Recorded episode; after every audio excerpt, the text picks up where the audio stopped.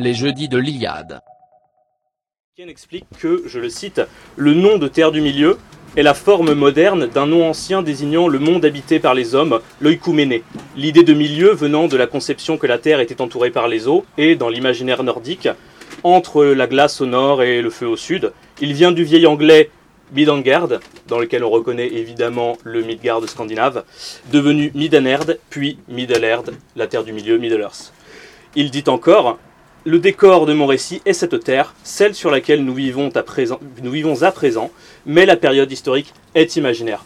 Et pour donner ce sentiment euh, d'historicité qui ancre évidemment un mythe dans l'histoire, comme tous les grands mythes européens, il a eu l'idée de euh, créer une intertextualité grâce au livre rouge. Donc le livre rouge, pour ceux qui savent, c'est euh, par exemple à la fin des films, c'est le livre que euh, Frodo donne à Sam après qu'il ait été rédigé d'abord par Bilbo, puis par, son neveu. et l'idée était initialement que le livre rouge aurait été un livre que Tolkien aurait trouvé mis en page, réédité, mais que c'était quelque chose qui avait été transmis par les générations, à travers les âges, euh, conservé grâce, à des copies. Et toujours dans ces lettres, l'auteur précise qu'il s'agit euh, du récit d'un âge oublié, 6 à 7 000 ans avant notre ère.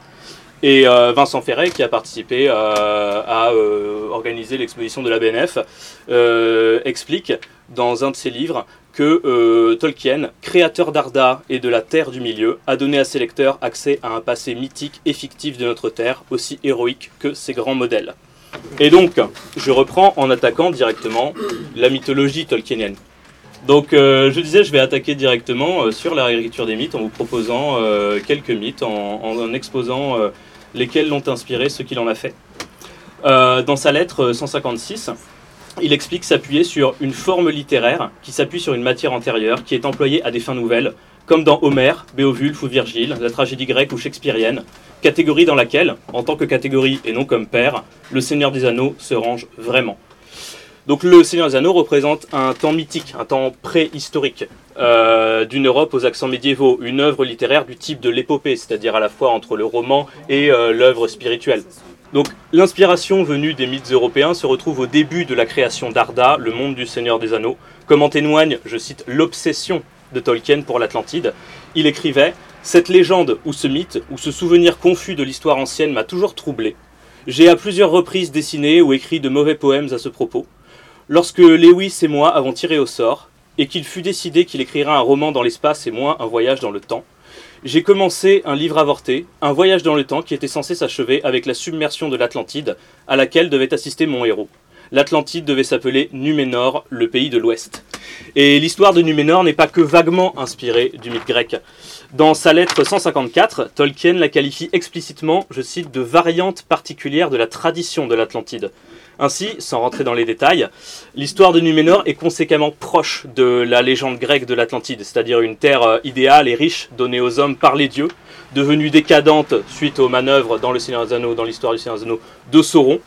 Et ces hommes euh, feront preuve d'ubris, d'orgueil démesuré et seront punis par Zeus chez Platon pour l'Atlantide et euh, par Eru Ilúvatar chez Tolkien. Au-delà du parallèle mythologique, Tolkien qui est un philologue, c'est sa profession, c'est comme ça qu'il aimait à se qualifier lui-même, est allé jusqu'à glisser cette référence dans les langages qu'il a créés, puisque l'une de ces langues, le Kenya, euh, dans l'une de ces langues, Numénor est appelé Atalante, qui signifie euh, celle qui a chuté. Et euh, d'ailleurs, après la chute de Numénor, une autre île qui habite la ville portuaire d'Avaloné, donc euh, référence évidemment directe et immédiate au mythe arthurien, euh, est devenue l'île la plus à l'ouest, celle qui se rapproche le plus de la Terre des Dieux, et là c'est naturellement une référence au mythe celte, euh, à l'île dans laquelle est allé se reposer Arthur pour penser ses blessures, et où, dans le Seigneur des Anneaux, seront envoyés Bilbo et Frodo pour, se reposer après, après leurs aventures. un autre mythe très bien retravaillé par Tolkien, c'est la figure du roi germano-celtique, euh, le roi légitime, qui a, chez les Indo-Européens, dans la psyché, dans la mentalité indo-européenne, une triple incarnation que l'on retrouve chez Aragorn. Euh, la fertilité, le courage guerrier et la protection du peuple, et enfin la magie et la religion, ce qui correspond exactement aux trois fonctions indo-européennes. La fertilité d'abord, puisque dans la pensée, dans la mythologie celte, il y a un lien métonymique associant la personne physique du roi et l'intégrité de son royaume ce que l'on retrouve par exemple dans les romans arthuriens de Chrétien de Troyes, euh, dans, le, dans le Perceval avec la terre gaste, euh, la terre euh, où plus rien ne pousse, où règne la misère, puisque le roi pêcheur, le roi ménier est lui-même souffrant, et donc tant qu'il est souffrant, son royaume souffre également. Où on le retrouve également chez une autre figure royale du roman, qui est celle de Théoden, puisque tant qu'il est manipulé par le sbire de Saruman. Son royaume est en proie à la dévastation, est en proie aux attaques euh, des Urukai, et évidemment le parallèle est frappant, euh, puisque euh, chez les Celtes, le roi est sacré et son règne divin. La bonté de la terre est liée à la bonté du règne. C'est vrai chez les Celtes, mais c'est vrai aussi chez les Scandinaves, qui ont à ce sujet un mythe très éloquent. C'est celui du roi suédois Domald de la maison des Iglingar, euh, dont le domaine est frappé d'une atroce famine. La première année, il sacrifie un bœuf, la deuxième année, il sacrifie des hommes, mais la troisième année, c'est le roi lui-même qui est sacrifié, puisqu'il n'arrive pas à assurer la prospérité de son peuple. Garant de cette prospérité, il doit en répondre jusqu'au sacrifice ultime, et d'ailleurs, à sa suite, son fils aura un royaume euh, parfaitement fertile. On le retrouve également de façon atténuée chez les Grecs avec Dionysos qui punit le roi de Thèbes Panthée, démembré par les femmes de sa ville, puisque Dionysos avait été insulté lorsqu'il était passé euh, à Thèbes et qu'il n'était pas encore euh, reconnu comme un dieu. Ou d'ailleurs, toujours à Thèbes, on peut citer Oedipe, dont la ville est frappée par la peste lorsqu'il est roi, et une peste qui ne s'en ira que lorsque Oedipe comprendra qu'il a fauté, comprendra quels sont ses crimes et les expira en se mutilant. Donc là encore, il y a un lien profondément ancré chez les Indo-Européens, où qu'ils soient, entre la bonté, la justesse, la justice du roi et le bien-être de sa terre et de son peuple. L'idée profonde, c'est que le roi, s'il est sacré, est aussi garant de l'ordre du monde. S'il offense les dieux et provoque le chaos, son royaume en souffre. Quand Aragorn, qui est évidemment une figure euh, d'Arthur, comme d'ailleurs le laisse percer le nom de son père, puisque c'est Arathorn, il suffit de retirer quelques, quelques lettres et l'on obtient euh, le nom d'Arthur. Lorsqu'il euh, reprend possession du royaume de Gondor, lorsqu'il est enfin couronné, il euh, part à la recherche avec Gandalf sur une petite colline aux abords de Minas Tirith. Gandalf qui a là assez clairement également le rôle d'un Merlin celte, et il retrouve une nouvelle pousse de l'arbre blanc qui était en train de dépérir, qui était d'ailleurs même mort dans la cour royale de Minas Tirith il prend cette pousse, il va la replanter à la place de l'arbre mort, et là on a évidemment un symbole très éloquent de la fertilité, du retour, de la prospérité et de toutes les choses qui poussent. Ensuite, la deuxième fonction, c'est celle du courage euh, guerrier et de la noblesse. Donc évidemment, Aragorn est d'une ascendance noble, c'est le roi légitime, c'est le descendant du dernier roi du Gondor. Euh, c'est également un aristocrate qui s'est élevé sans tenir compte de la naissance, mais en fonction des mérites, comme il le fera avec, euh, avec les hobbits. Euh, c'est aussi un grand guerrier, comme il s'illustre dans les batailles du, du, bouquin. mais c'est primus inter pares. C'est le premier d'entre ses pairs. C'est pour cela qu'il est le roi. Ça nous renvoie évidemment à toujours la conception indo-européenne du roi. Le roi est roi parce qu'il est le meilleur d'entre ses pairs. Euh, on, peut euh, évoquer euh, l'anecdote célèbre entre Adalbert de Périgord, qui se faisait houspiller par son roi Hugues Capet, qui lui disait Mais Adalbert, qui t'a fait compte et, Adalbert, superbe, lui répondit Hugues, qui t'a fait roi. Aragorn est évidemment comme euh, tout bon héros mythologique, et également comme les rois, puisque Charlemagne en a également une joyeuse, Aragorn est armé d'une épée magique, gravée de symboles solaires, lunaires et de nombreuses runes. Une épée qui est magique, puisque, euh, on le sait, même si ça n'est pas parfaitement explicite, même si ça n'est pas mis en avant, dans une bataille dans les mines de la Moria, il y a un passage euh, où il est écrit noir sur blanc qu'Aragorn abattit son épée sur la tête d'un orc, qu'on eut euh, un éclair blanc et que l'orc euh, s'effondra, son haume fendu en deux. Donc c'est clairement une épée magique qui évoque évidemment Graham de Sigurd, de Joyeuse de Charlemagne, Durandal de Roland, etc. Enfin, pour la première fonction qu'incarne également Aragorn, c'est un être surnaturel doué d'une longévité héritée de ses ancêtres numénoréens, puisque à sa mort il aura 210 ans. Il me semble que dans le roman il en a environ 80, qu'il ne fait pas. C'est parce qu'il a une ascendance divine, une ascendance semi-elfique, qui remonte jusqu'à l'elfe Fanwë, qui est un des premiers nés euh, créé par Eru Iluvatar lui-même. Là, on retrouve une tradition également profondément ancrée chez euh, tous les rois, toute l'aristocratie indo-européenne, puisque Jules César lui-même se prétendait issu de Vénus, euh, puisque pareil, l'aîné de Virgile qui fonda Rome, d'après Virgile, était lui, lui aussi issu de Vénus, et que même les rois francs ont fait remonter leur ascendance jusqu'à Aîné, et donc jusqu'à Vénus, jusqu'à une déesse. Euh, mais euh, c'est également vrai de la plupart euh, des rois anglo-saxons, scandinaves, etc. de la même manière, d'ailleurs, de façon intéressante, dans le premier tome du livre des contes perdus, Tolkien fait remonter la filiation de l'un de ses premiers personnages, le marin Eriol, à un certain Wodan, donc le dieu germanique. Aragorn, enfin, en bon roi, est thaumaturge. Il est capable de guérir, ce qu'il illustre à plusieurs euh, reprises dans le roman, et notamment à la toute fin, lorsqu'il est à Minas Tirith, lorsqu'il guérit les blessures euh, de Faramir euh, et d'Eowyn, qui permet à la guérisseuse Yoret, la guérisseuse en chef du Gondor, de reconnaître, tout va bien, un attentat islamiste au sein de la nouvelle librairie. Non. Euh, et donc ça permet à la guérisseuse Yurette de reconnaître qu'il est le roi, puisque, euh, comme elle le sait, comme le racontent les légendes anciennes, seul le vrai roi est capable de guérir les pires blessures. Aragorn incarne donc les trois fonctions euh, indo-européennes, et il se rattache, particulièrement comme tous les rois indo-européens, à la deuxième, qui est la fonction guerrière et aristocratique, qui protège la société, et à la première fonction, qui guide cette même société. La première fonction, qui est la fonction savante, la fonction religieuse, la fonction de la maîtrise de la magie et de la transmission. En bon roi indo-européen, il est le médiateur entre les dieux et les hommes, on a des exemples euh, toujours dans l'histoire euh, européenne, dans les mythes européens, euh, mais même dans l'histoire concrète, puisque vous savez que l'empereur romain a hérité du titre de Pontifex Maximus, que la papauté s'est battue pour récupérer. C'était le chef de la religion romaine.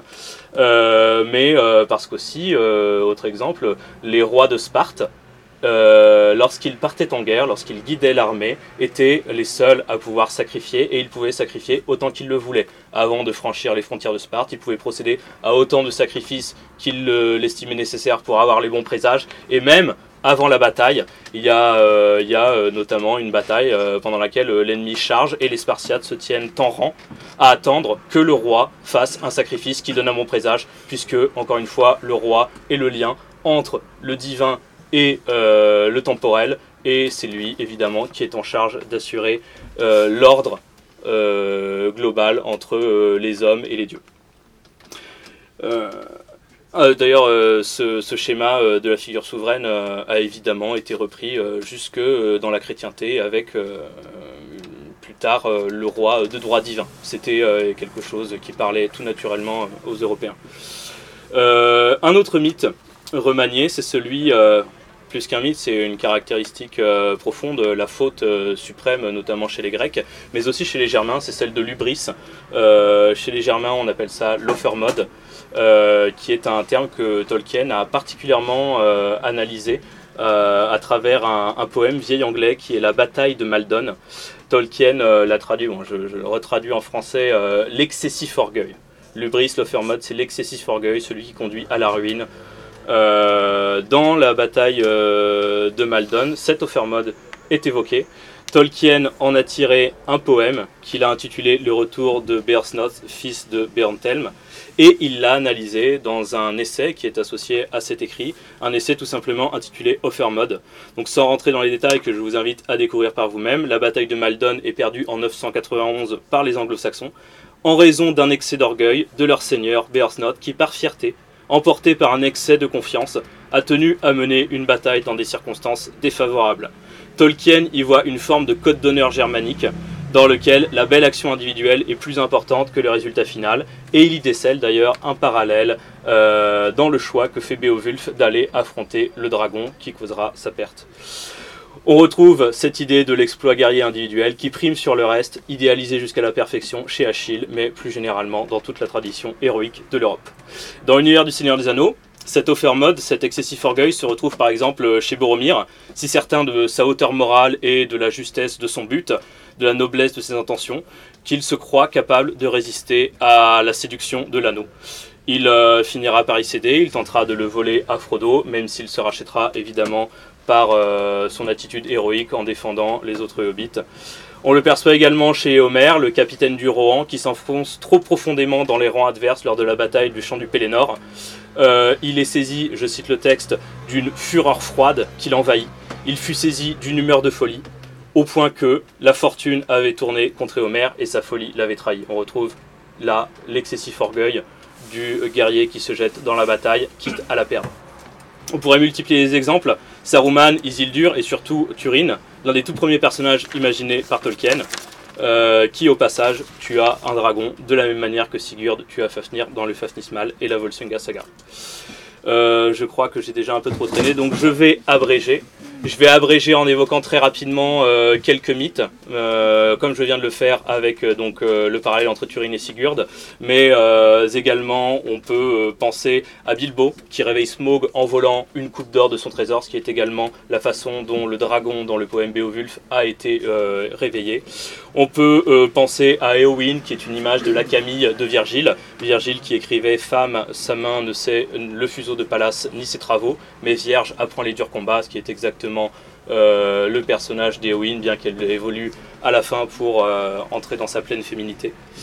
Et pour conclure, ma partie en tout cas, puisqu'elle sera suivie euh, d'une partie que je sais nettement plus brillante.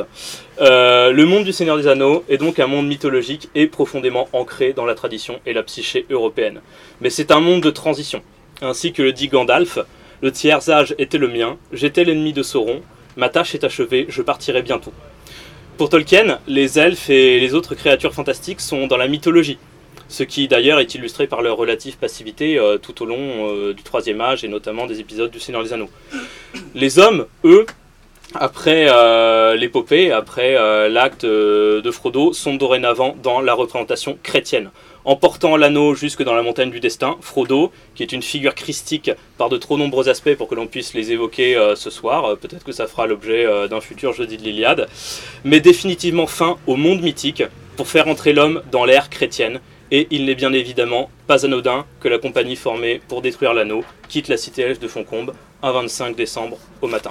Et maintenant je laisse la place à mes amis qui vont aborder la dimension particulière, la place particulière que possède euh, la mythologie germano-scandinave dans l'œuvre de Tolkien.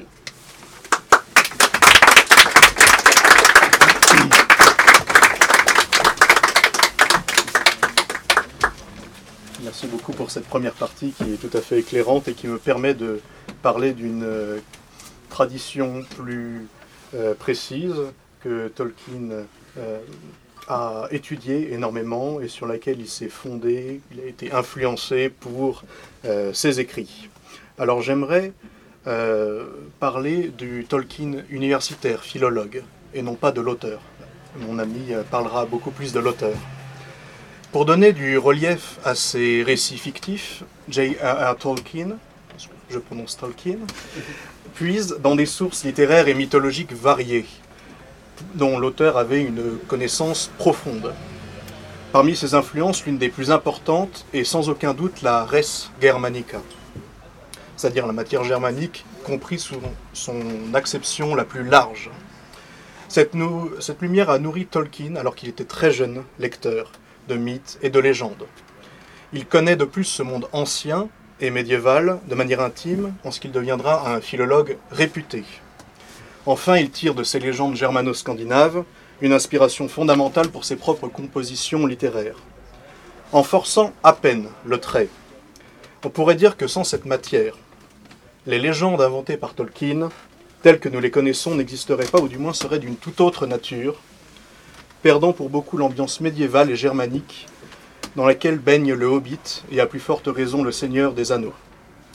Et afin de soutenir cette assertion, il apparaît nécessaire de se concentrer sur la facette première de l'homme, à savoir celle du philologue. Et pour comprendre l'intérêt profond que Tolkien portait à la res germanica, il faut se plonger dans l'histoire de sa vie. Né en 1892, Tolkien a lu alors qu'il était très jeune des récits à caractère mythologique, comme la Volsunga Saga, l'histoire des Volsungar, un récit épique qui met en scène le héros scandinave Sigurdur, connu en Allemagne sous le nom de Siegfried dans la chanson des Nibelungen, ainsi que dans la matière germano-scandinave retravaillée par Richard Wagner pour sa tétralogie. Tolkien était un lecteur précoce, mais aussi, fait notable, un amoureux des langues, depuis qu'il était tout jeune. Tolkien apprit donc des langues afin de pouvoir lire dans l'original, afin d'apprécier à leur plus haute valeur les œuvres littéraires qui lui plaisaient tant. Et ces histoires étaient principalement germaniques. Aussi apprit-il au collège et au lycée, que ce soit avec un enseignant ou par lui-même, le moyen anglais, afin de pouvoir lire les contes de Canterbury de Chaucer. Euh, il a également appris le vieil anglais afin de pouvoir lire le poème Beowulf. La langue norroise, le vieil islandais, dont on suppose qu'il en avait une connaissance dès l'âge de 16 ans, très poussée, ainsi que la langue gothique, la langue parlée go, qui est la plus ancienne langue germanique attestée après les inscriptions runiques. Il développe vers la fin des années 1900 une langue à partir du gothique qu'il appelle le néo-gothique et euh, qui cherche à compléter le vocabulaire peu étendu de cette langue, attesté principalement par des textes chrétiens, par des reconstructions linguistiques. En 1910, son intérêt pour cette langue déclina peu après avoir découvert le finnois à travers le Kalevala, qui est un recueil, une œuvre plutôt composée au XIXe siècle par un folkloriste finlandais, Elias Lönnrot, euh, sur laquelle repose l'essentiel de la mythologie finlandaise. Et cette langue, le finnois, est la source d'influence du Quenya, une langue parlée par les elfes, que Tolkien ne cessa d'élaborer tout au long de sa vie.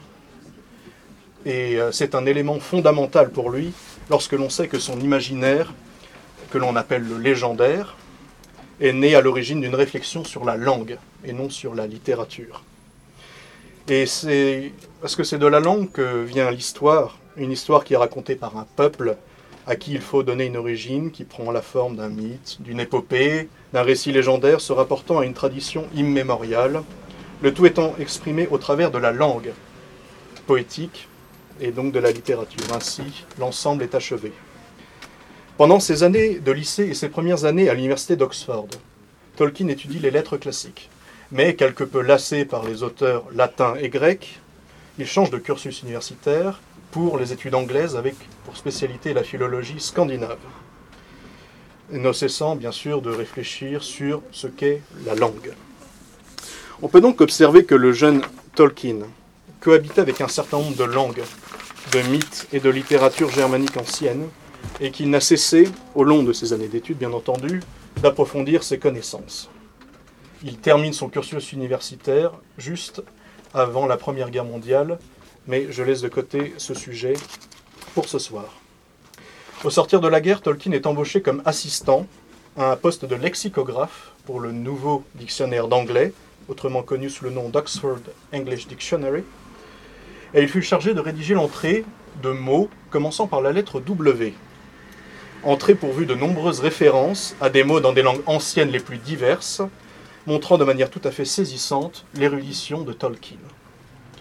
De 1920 à 1925, il est maître de conférence à l'université de Leeds, où il enseigne la philologie germanique.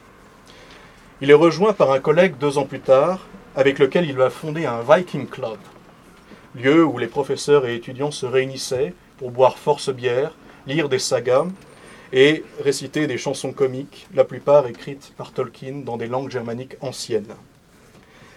Avec son collègue de Leeds, il publie l'édition d'un poème en moyen anglais, Sir Gawain and the Green Knight, Sir Gawain et le Chevalier Vert en français, en 1925 et qui fait encore autorité de nos jours dans les études anglicistes médiévistes. À partir de, de 1925, Tolkien est professeur à Oxford en études médiévales anglaises jusqu'à sa retraite en 1959. Ces années d'enseignement sont ponctuées par la publication d'études remarquables sur les langues et littératures germaniques anciennes, parfois jugées trop peu nombreuses par certains de ses collègues.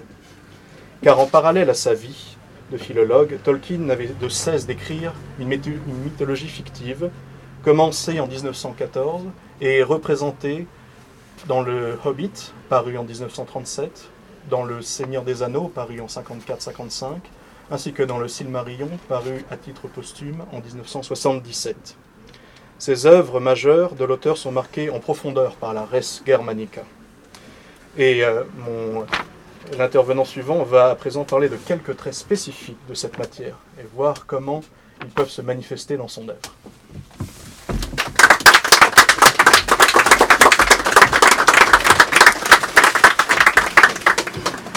M'entendez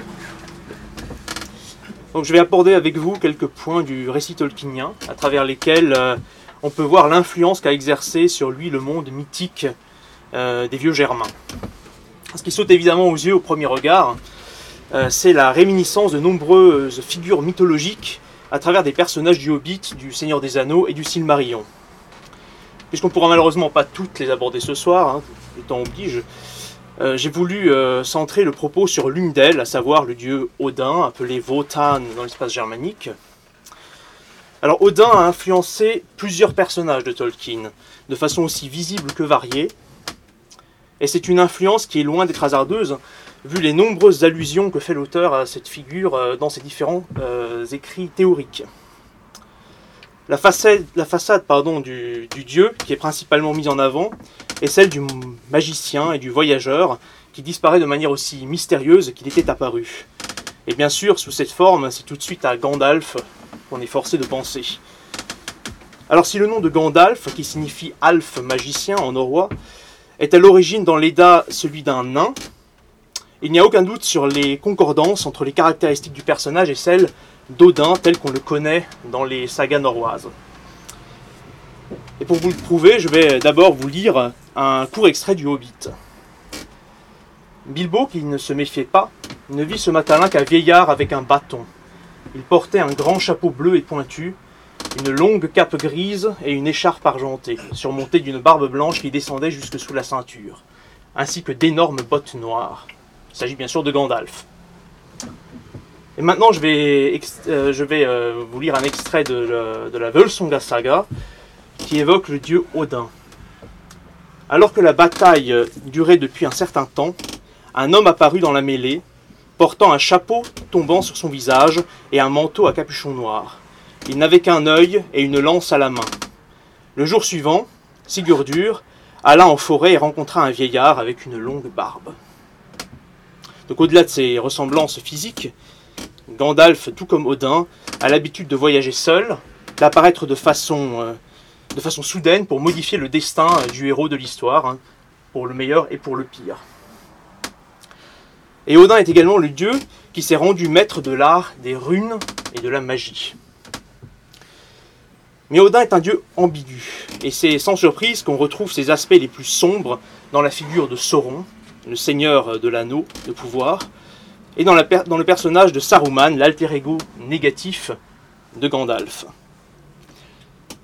Saruman contemple le monde dans sa tour d'Orthanc à Isengard en se servant du palantir, hein, cette boule à travers laquelle il voit, euh, le monde entier et les événements qui se passent il, envoie des nuées d'oiseaux qui viennent lui faire des rapports sur leurs découvertes. Et de façon quasi analogue, Odin, depuis son haut lieu Hlitskjalf, a vu sur euh, la terre entière. Et les corbeaux Hunin et Munin euh, viennent lui apporter des nouvelles de toutes parts. Donc voilà une concordance euh, qui, saute vraiment aux yeux. Avec Saruman et à plus forte raison avec Sauron, c'est bien sûr le dieu de la mort qui est mis à l'honneur le pouvoir destructeur du magicien, tel qu'Odin le personnifie également, et a été largement exploité dans l'œuvre de Tolkien.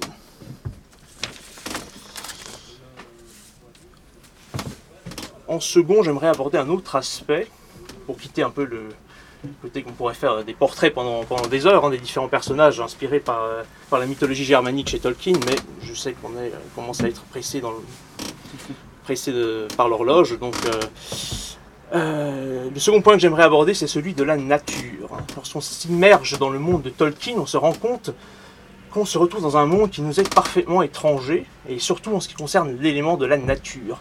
Pour parler, pour utiliser le terme de Thomas Kuhn, je dirais, on se retrouve dans un autre paradigme mental qui se trouverait avant, ou peut-être par-delà, la révolution copernicienne, d'une part, et la révolution cartésienne, d'autre part. C'est-à-dire qu'on est dans un monde qui voit la nature d'une façon tout à fait différente, habité, sacré, et euh, agissant sur l'histoire, et non pas agi par l'histoire.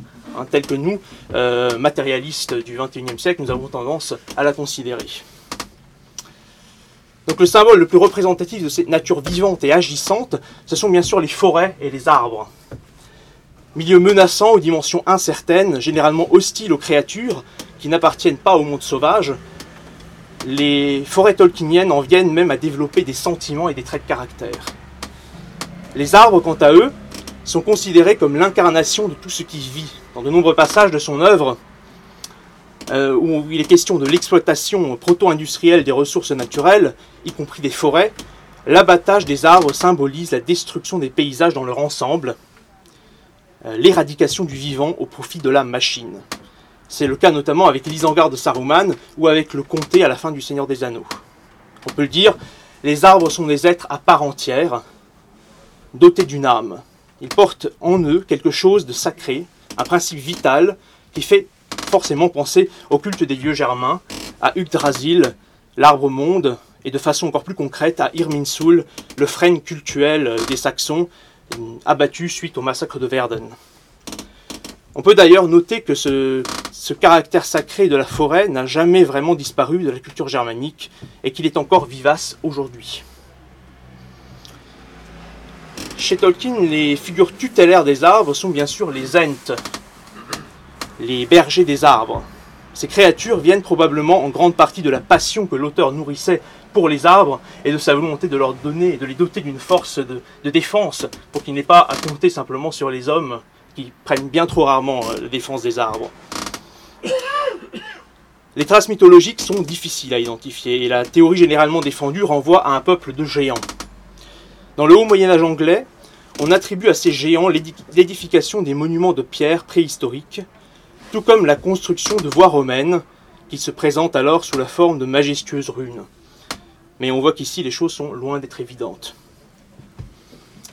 Ce sur quoi on peut cependant insister, c'est que le caractère sacré de nature lui confère également euh, une force supplémentaire et efface la frontière qui existe entre le monde naturel et l'homme. C'est ce qu'on peut très bien voir avec la figure de Beorn, le changeur de peau un homme doté d'une force spectaculaire qui se change en ours euh, durant la nuit. C'est évidemment une référence directe aux guerriers fauves, les berserkirs, ces combattants régulièrement évoqués dans la littérature norroise. Ce sont des guerriers qui, grâce à leur apparence euh, animale et euh, à leur fureur combattante, à leur invulnérabilité, étaient considérés comme des combattants d'élite. En fait, ils étaient vêtus de peau d'ours, et c'est à travers la fureur extatique d'Odin qu'ils parvenaient à se situer par-delà la séparation de l'homme et de l'animal. Une trace de plus dans les récits de Tolkien d'une vie humaine dont les rapports à la nature sont loin d'être aussi nets que pour l'Occident moderne. Les derniers éléments sur lesquels nous pouvons nous arrêter dans ce bref tour d'horizon, trop bref peut-être, c'est la question centrale du langage. Rien d'étonnant d'ailleurs au fait que le linguiste Tolkien ait accordé une place si importante à cet élément. Il me semble que pour approcher correctement cette question du langage et tout ce que l'on peut y trouver euh, de l'ancienne civilisation, germanique, puisque c'est quand même le sujet euh, de, notre, de notre intervention et à moi et à mon collègue, il faut mettre en évidence que dans le monde de Tolkien, la terre du milieu et les peuples qui l'habitent se racontent comme se racontaient les anciens Germains. Et bien sûr, pour commencer, à travers l'écriture. Tolkien en fait, a fait un usage très important euh, des runes germaniques, en association directe avec le vaste entrelac de ces langues imaginaires qui ont été largement évoquées déjà. On retrouve de nombreux emprunts au futark euh, scandinave et au futork euh, vieil anglais dans ses récits. Dans le Hobbit, on peut citer les runes lunaires inscrites sur la carte de Thorin écu de chêne, qui permettra à la compagnie de nains de retrouver la montagne solitaire et le trésor qu'il abrite. Par ailleurs, dans Le Seigneur des Anneaux, Tolkien aura le temps de développer largement son, système runique personnel et dotera chacune des populations et chacune des langues de son propre système euh, adapté. On le voit notamment hein, euh, à travers l'inscription runique, par exemple, dans les mines de la Moria qui euh, présente la tombe de, de l'ancêtre de Balin. Si on fait un pas en arrière maintenant, on se rend compte qu'au-delà de la simple écriture, la mise en récit de la Terre du Milieu est marquée par un autre élément qui se rapproche également du monde germano-scandinave, c'est le symbole, tel qu'il est utilisé pour donner forme au monde. L'arsenal symbolique est particulièrement riche dans les récits de Tolkien. C'est une sorte de syntaxe dissimulée qui ne se limite pas bien sûr à l'influence germanique. On peut s'en rendre compte avec l'usage des chiffres. Dans la mythologie germano-scandinave, le chiffre 9 est le chiffre le plus important hein, d'un point de vue religieux et magique. Il correspond en cela au chiffre 7 dans la magie méditerranéenne, hébraïque et romaine. Dans les chants de l'Edda, notamment euh, le, notamment le 9 revient très régulièrement dans les contextes mythologiques les plus divers et les sources chrétiennes du Xe et du XIe siècle évoquent souvent son utilisation dans le cadre de euh, sacrifices rituels chez les vieux germains. Alors si les chiffres 3 et 7 euh, reviennent à plusieurs reprises et sont importants, le 9 occupe dans, le Seigneur des Anneaux un rôle clé. Seront à forger 9 anneaux de pouvoir pour les hommes. Ces hommes qui vont devenir ensuite les cavaliers noirs, les Nazgûl. À l'opposé, la compagnie de l'anneau, formée à Foncombe, dont on aurait pu s'attendre de la part d'un auteur catholique qu'elle s'élève au nombre de 12, eh elle sera également composée de neuf membres. Ce qui reflète bien l'ambivalence du chiffre magique chez les Germains. Par ailleurs, il est régulièrement question d'un laps de temps de 9 jours, de 9 mois, 9 années, lorsqu'un événement important se produit. Et euh, sans parler des 99 ans de Bilbo au début du Seigneur des Anneaux. Finalement, nous revenons bien entendu vers l'élément central de la soirée, c'est-à-dire le mythe tout comme le faisaient les anciens germains, les personnages de Tolkien trouvent dans le mythe la façon la plus adéquate de s'inscrire dans le monde, de se rattacher à un passé. Ceux parmi vous qui ont lu Le Seigneur des Anneaux auront peut-être remarqué cette ambiance particulière qui s'installe très souvent lorsqu'il est question d'un mythe euh, obscur, euh, parfois dissimulé, mais qui émerge dans, un moment clé du récit, lorsque le héros se repose, lorsqu'il y a une rencontre des différents personnages, on a généralement tendance de chanter un, euh, mythe, d'évoquer une histoire, euh, parfois euh, totalement étrangère au récit même. L'exemple le plus emblématique, c'est sans doute la légende d'Aerendil, chantée dans la maison d'Elrond par Bilbo Saquet. Et cette histoire est justement tirée d'un texte norrois, et pas n'importe lequel, puisqu'il s'agit du mythe d'Aurvandil, dans euh, l'Eda de Snorri. Chez Snorri, c'est le dieu Thor qui raconte l'histoire à Groa, la femme d'Orvandil. Thor aurait fait traverser la rivière à Orvandil dans un panier, sur son dos. Mais un orteil d'Orvandil qui dépassait du panier aurait gelé. Thor l'aurait alors pris, lancé dans l'air et il serait devenu une étoile. Une étoile qui portait alors le nom d'Aurvandil Stau, l'orteil d'Orvandil. Et voilà ce, ce que devient ce mythe chez Tolkien. Aerendil était le fils de Tuor, qui a survécu au siège de la cité elfique de Gondolin, dans les âges reculés qui sont évoqués dans le Silmarillion. En tant que marin, il, a été placé par les Valar, qu'on pourrait assimiler à des sortes de divinités dans la, dans la, théogonie tolkienienne. Euh, il, a, donc été placé sur un bateau céleste qui porte vers les cieux l'un des fameux Silmarils, un joyau étincelant. Et c'est ainsi qu'il devient lui-même une étoile, et veille sur les remparts des cieux, et que les elfes le vénèrent en tant qu'étoile du soir. Cette manière d'utiliser le mythe pour se raconter, pour mettre en forme le monde et euh, se comprendre soi-même comme une partie d'un tout, situe l'héritage germano-scandinave en particulier, mais aussi un héritage européen plus large, évidemment, à la racine même du récit tolkienien. Et c'est sans doute aussi ce qui rend euh, cet auteur et, et ses textes aussi fascinants, aussi dépaysants pour notre monde qui a été largement déserté par le mythe. Et je vais laisser la parole à mon ami pour conclure et de proposer une, ouverture qui vous intéressera très certainement sur ce sujet.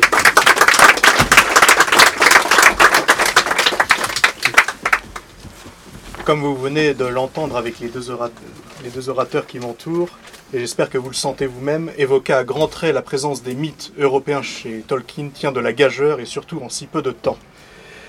Si vous observez la matière purement germanique chez Tolkien, et si vous avez lu le livre de Rudolf Ziemek, Terre du Milieu, Tolkien, la mythologie germano-scandinave, qui se trouve juste ici si vous ne l'avez pas, qui est une introduction, un large panorama à la matière germanique, mais aucunement exhaustive, bien entendu, vous pouvez vous rendre compte du travail qu'il reste à mener sur les autres grandes traditions européennes qui ont influencé Tolkien. Il pourrait s'agir d'un travail collectif, euh, de, un, de qui serait tout à fait le bienvenu, ayant pour visée de prouver que Tolkien est bel et bien une porte ouverte sur la longue mémoire européenne.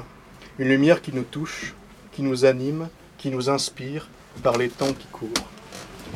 J'aimerais pour finir dire quelques mots du prochain numéro de Nouvelle École qui est à paraître en février-mars prochain. J'ai eu l'honneur de diriger le dossier central qui sera consacré à Tolkien. Alain de Benoît a immédiatement approuvé l'idée, car c'est un projet qui, euh, euh, qu'il avait à l'esprit depuis un certain temps. Je me suis donc chargé de prendre contact avec quelques spécialistes de Tolkien, suffisamment courageux pour publier dans une telle revue, bien entendu. Tous les contributeurs sont de fins spécialistes de l'auteur, et le dossier aborde des sujets d'une grande variété, montrant les perspectives de recherche nombreuses que l'on peut mener sur cet auteur. Alors, il y aura un texte introductif qui sera beaucoup une perspective biographique de l'auteur. La biographie sera accompagnée par des résumés du Hobbit et du Seigneur des Anneaux, pour ceux qui ne l'auront pas lu, pour savoir de quoi ça parle tout de même. Je me suis chargé de rédiger un texte qui sera beaucoup qui est beaucoup plus long que ceux que j'ai pu dire tout à l'heure à propos de Tolkien philologue et son rapport à la matière germanique. Nous avons une contribution sur les langues elfiques et le rapport qu'elles peuvent avoir avec les langues indo-européennes, car Tolkien pensait les langues non seulement pour elles-mêmes, mais aussi en relation avec d'autres langues, comme les langues indo-européennes en tant que langue mère et langue fille euh, ont eu cours. Nous avons également un article de notre euh, intervenant sur euh, la question de la technique, qui sera tout à fait intéressante, non seulement à, travers l'œuvre de Tolkien, mais aussi replacer Tolkien dans la longue tradition de la pensée de la technocritique. Nous avons également un article qui portera sur le libre arbitre, donc l'aspect chrétien, il faut en parler, Tolkien était un auteur chrétien. Et nous avons enfin un article assez intéressant sur la bibliothèque française de Tolkien, car Tolkien a pour réputation, on ne sait pas trop pourquoi, d'être prétendument gallophobe, et ce mythe euh, est battu en brèche par cet article montrant que Tolkien était d'abord et avant tout un amoureux des langues, et le français n'est pas à exclure, loin s'en faut. Euh, enfin, une des autres plus-values du dossier consiste en l'édition d'une lettre inédite de Tolkien qu'il avait adressée à un universitaire islandais dans les années 30, montrant qu'il était tout à fait ouvert et euh, même s'il n'avait pas eu la possibilité de voyager beaucoup au cours de sa vie, il voyageait au moins par euh, la littérature, les lettres et l'écriture. Et donc j'espère que ce numéro à paraître de Nouvelle, Nouvelle École euh, retiendra votre attention et je vous remercie pour euh, votre attention euh, pour cette soirée. Merci beaucoup.